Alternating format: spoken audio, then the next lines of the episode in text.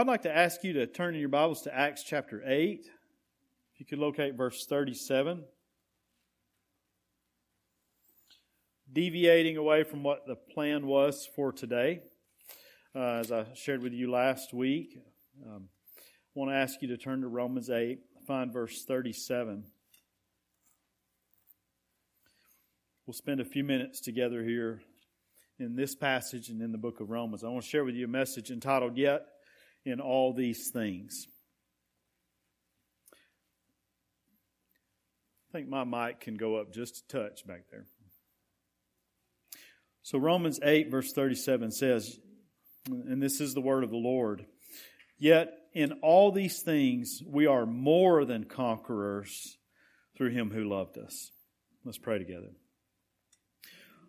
Father, it is truly great to be here today, to be with your people, and Lord, to worship you. Father, it is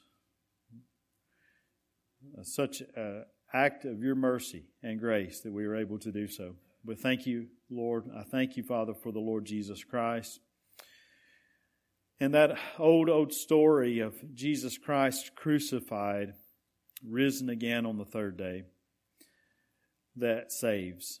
Father, I, I'm grateful that we can and are reminded of that today. I pray, Father, as the gospel has gone out and goes out, that you would use it in our lives, all of us, from those who are uh, already children of God to those who have not yet become children of God through faith in Jesus. I pray, Lord, use your word today in us. I thank you for everyone here, for all those attending online. In Jesus' name, amen. Yet in all these things, um, you see in this verse that the passage tells us we are more than conquerors. It was fitting because yesterday uh, my me and my children went down to uh, most of the kids went down to Huntsville with Brother Jacob and some who were preaching the gospel down there and uh, handing out gospel tracts. And to one individual, one man who was walking across, I, I asked him, I said, Sir, we're giving out the gospel gospel tracts tonight. Can I give you one of these? He looked at me and said, No, Jesus is not real, and y'all are all losers. And he didn't realize he was becoming a part of my sermon this morning by saying that. Because this passage, verse 37, tells us right the opposite of that. We're not all losers. And the, this passage is going to tell us that Jesus Christ is absolutely real. And perhaps one of the reasons that Christians fall away, that they stop believing, deconstruct, whatever you might call it these days, apostatize from the faith, is that they get away from the Bible and from the, some of the very critical truths that we're just going to briefly look at this morning and remind ourselves of. Because all of us might go through a really difficult time in life, difficult time in our faith, where we struggle and we wonder and we doubt. And I hope that maybe this passage will help shore us up if that's you or if that has been you. It may be you one of these days. What I'd like to do to kind of give us a run and go to get into this is give you uh, six words that will help uh, outline chapters 5 through 8 in the book of Romans. The first word that I would give to you to summarize this is the word conversion in chapter 5, that word I, w- I would submit to you would kind of characterize this chapter, conversion, where we have been changed, we've been justified by faith, we have peace with God through our Lord Jesus Christ. That is to be converted. You've been changed by the gospel. The second thing that I would point out to you is consecration. In chapter 6, this uh, chapter, at least in part, majority of it, reminds us and teaches the church that we are, who were once slaves of sin are now slaves to righteousness. We have been consecrated. We are a people who are sacred, who are set apart to God. We've been consecrated. In chapter 7, you might find the word or think of the word conflict to define chapter 7.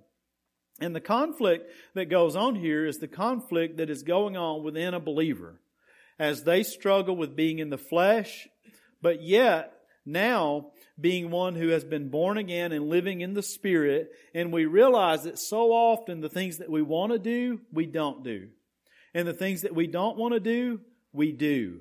And there's that constant battle going on. And Paul would end that chapter by saying, even about himself, in verse 24, Oh, wretched man that I am, who will deliver me from this body of death? So conflict. But then number uh, eight, or uh, for chapter eight, we're going to have three words for chapter eight. The first one's condemnation. Now, you might write out beside that word N slash a, not applicable. So condemnation is not applicable to the one who is in Christ. The very first verse of Romans 8 says, There is therefore now no condemnation to those who are in Christ Jesus. And so, so it is true because uh, the law of the Spirit in verse 2 in Christ Jesus has made us free from the law of sin and death. So there is that law of sin and death that is upon every man and against every man. And we are indeed guilty. But yet, through Jesus Christ, that condemnation that is deservingly there, we are freed from it. So there's no condemnation to those who are in Christ. The second word for the chapter 8 that I would share with you is consummation. And this found in verses 18 through 30, where what we find in here is, as I summarize it, is that there's going to come a day to where we will take part in the glorious liberty of the children of God. There will come a day when there will be, in verse 23, three, the redemption of our bodies. And the hope that we have now will actually be seen. It will be material. It will be in front of us. We will see it. Because you see in verse 24, we are saved in this hope but hope that is seen is not hope. For why does one still hope for what he, for what he sees? But if we hope for what we do not see, we eagerly wait for it with perseverance. And so we come to verse 31, and the last word that I would give you today for this section of Romans is the word confidence. And that's something that sometimes can be lacking we wait for this hope with perseverance, and we must wait for it with perseverance because this life often uh, contains suffering for the believer. And even in previously here in verse 18, Paul is really talking about suffering and having to uh, share what he's sharing with the Romans now, the Roman Christians, because of suffering. He says in verse 18 of Romans 8, For I consider that the sufferings of this present time are not worthy to be compared with the glory which shall be revealed in us. For the earnest expectation of creation eagerly waits for the revealing of the sons of God. I can't spend a lot of time there. We'll work through verse 31 through 39 now very quickly. If you would look there with me, the first thing that we're going to see here is seven questions undergirding Christian confidence in God. Seven questions that are found in this passage in verses 31 through 35 that undergird our Christian confidence. And it is probably these seven questions that end up being answered the wrong way by professing believers that cause them, some, cause many of them to fall away and st- to stop believing in Christ, to stop having a confidence in Christ. These are seven important questions. The first one, and I'm not going to list them for you on the screen. You'll see them in your passage in the Bible, I hope, verse 31. We find the first two here in verse 31. What then shall we say to these things, that which preceded it in chapter 8? What then shall we say to these things? God's predestining of us, calling us, justifying, and then the promise to glorify us, that truth in and then the suffering that we endure in this life as Christians. What then shall we say to these things? And then he answers it with the question, this is the second question, if God is for us, who can be against us? Now, I'm going to take all the words out that are implied. If you look in the New King James Version, any word that's italicized there is only implied in the text. It's not found literally in the passage. So literally, the reading of that second question would be, if God for us, who against us? And maybe that's as critical as any of them because when we begin to suffer tribulation or persecution or whatever it might be for the sake of Christ, we begin to think God's not for us. And all this is against me or against us. And then the next one's found in verse 32. The scripture says, He who did not spare his own son, but delivered him up for us all, how shall he not with him freely give us all things? That's the third question that's found here. And what this question uh, does is it backs up or supports the last one that we saw in verse 31. If God for us, who against us? We might ask the question, how is God for me? How is God for us? Verse 32 answers the question. He did not spare his own son, but delivered him up for us all. And then he asked, how shall he not with him freely give us all things? In the midst of that time of lack of confidence or that suffering that one might endure as a believer, we must, as Paul encourages or lays before his readers to do and lays before us, remember Christ crucified and that that was God's own son who died there on our behalf. And if God allowed his son to die on our behalf, is there anything greater than Christ that he would withhold from us?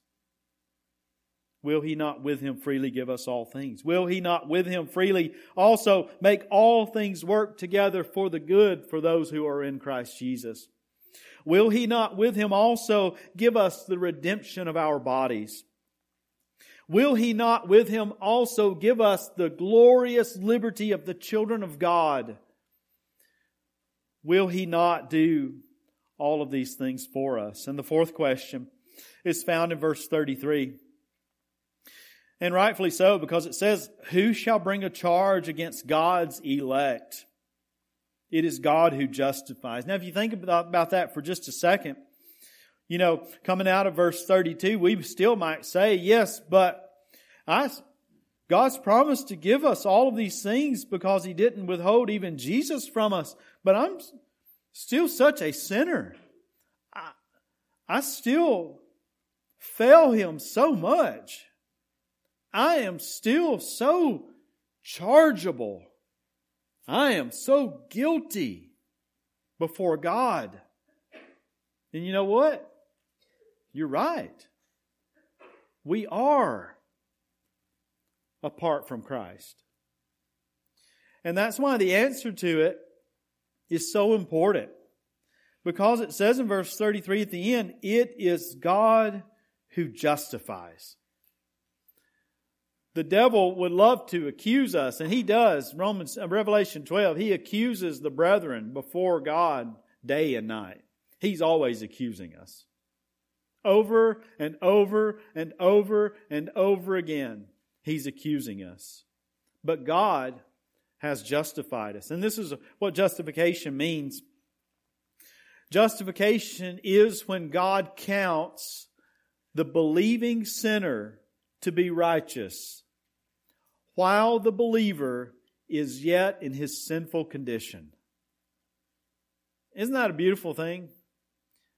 That, that though, yes, we do still sin, though, yes, we do still fall short of the glory of God, yet God counts us righteous through faith in Jesus Christ while we are yet sinners. Now, as we move on to verse 34, We see what is this, the fifth question? Who is he who condemns? It is Christ who died. And furthermore, is also risen, who is even at the right hand of God, who also makes intercession for us. So, there you go. We're, we are chargeable, but not really because we're justified through faith in Jesus. Sometimes we would even perhaps like to condemn ourselves. But no, we must remember it's Christ who died and furthermore is risen. And where is he? Where is he? The right hand of God. And what's he doing? Interceding for us. Did you know that we have an advocate before the Father? Who is he? Jesus Christ, the what? The righteous.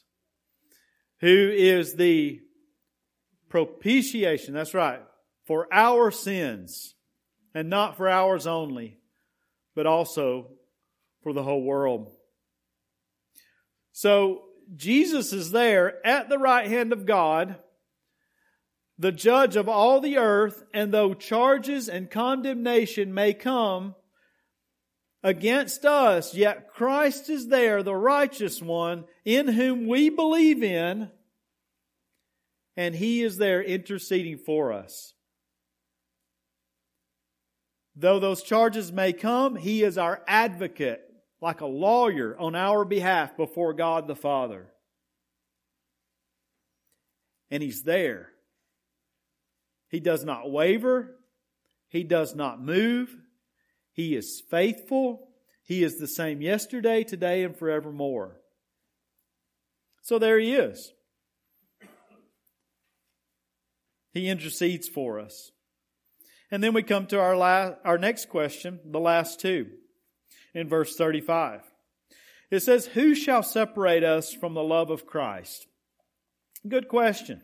Who shall separate us? And then he lists several uh, options and the question Shall tribulation or distress or persecution or famine or nakedness or peril or sword? Why would he list these? Now, I'll give you a, maybe a, a reason as to why. Why tribulation? Why distress? Why persecution? Why famine? Why nakedness? Why peril or sword? Here's, here's probably the reason. It's because in the midst of those events in our lives, those are the times when we will most doubt the love of God. I'm suffering all this trouble. Is there any way God loves me? Nakedness. I don't, don't even have clothes to put on. Is there any way that God actually loves me? Distress, peril, danger. But yet, Paul here lists these out because knowing that those are the times in our lives, and perhaps he even faced it himself because he certainly endured these things. He could say and teach the Romans and us with confidence that none of those things separate you from the love of God which is in Christ Jesus. He goes on in verse 36, he says, As it is written, For your sake we are killed all day long. We are accounted as sheep for the slaughter. That was how he was viewed. Yet in verse 37, this is where we began. Yet in all these things, we are more than conquerors through him who loved us. I've shared this with you before, but I'll remind you of it again. It would be one thing if he said, Yet in all these things, you are conquerors through him who loved us. But he didn't say that. He didn't stop there. He went beyond that and said, You're not just a conqueror, you're actually more than a conqueror. Now, how in the world could we be more than conquerors through suffering all of those things or enduring all of those things? Here's probably the way.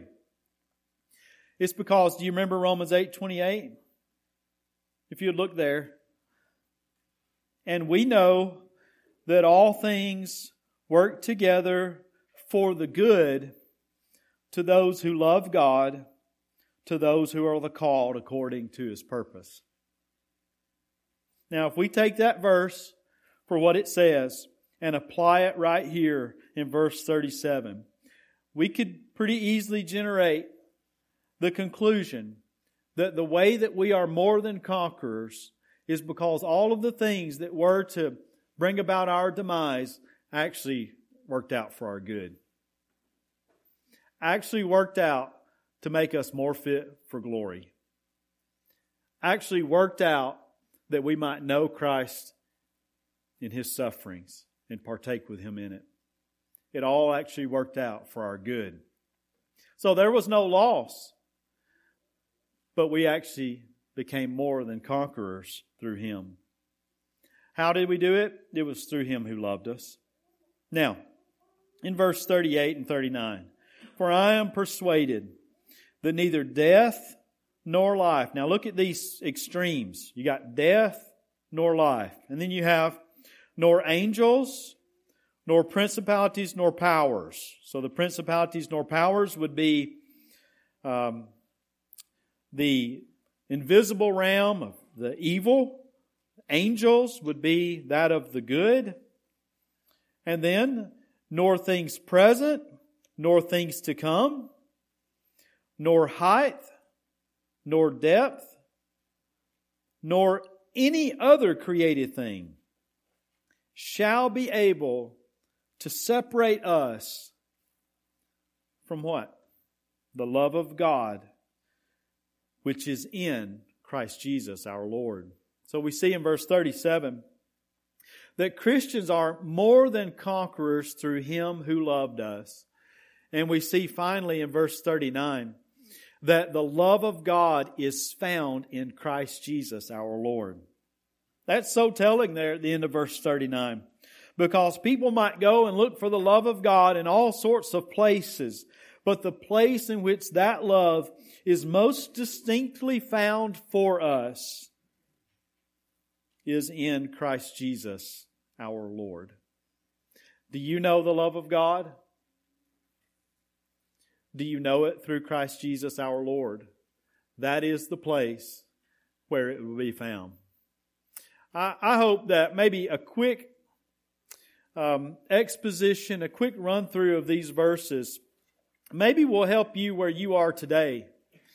If you're struggling in confidence and following the Lord and knowing the Lord, maybe this passage will remind you of these things. But listen, it can't stop there. You have to believe what the Word of God says. Okay? It's not enough to just have a, a knowledge of it. Do you believe what the Scripture says? And in believing, do you understand that God is a rewarder of those who believe in Him and of those who diligently seek Him. Let's believe that together. And if you've never believed in the Lord Jesus Christ for salvation this morning, if you do not have confidence that He is at the right hand of God interceding for you, I, I, I plead with you this morning. Believe on the Lord Jesus Christ, who died for our sins was buried and rose again on the third day and lives forevermore and is able to save to the uttermost all those who come to God through him. Let's pray together. Lord, I do thank you for your word. Lord God, you've given it to us, and it is settled forever in heaven. And uh, Father, whatever charge or condemnation might be rightly brought against us. For we have sinned, and we sin. But yet, Lord, we look beyond that to Jesus Christ, the crucified one. And Father, trust in His work on the cross.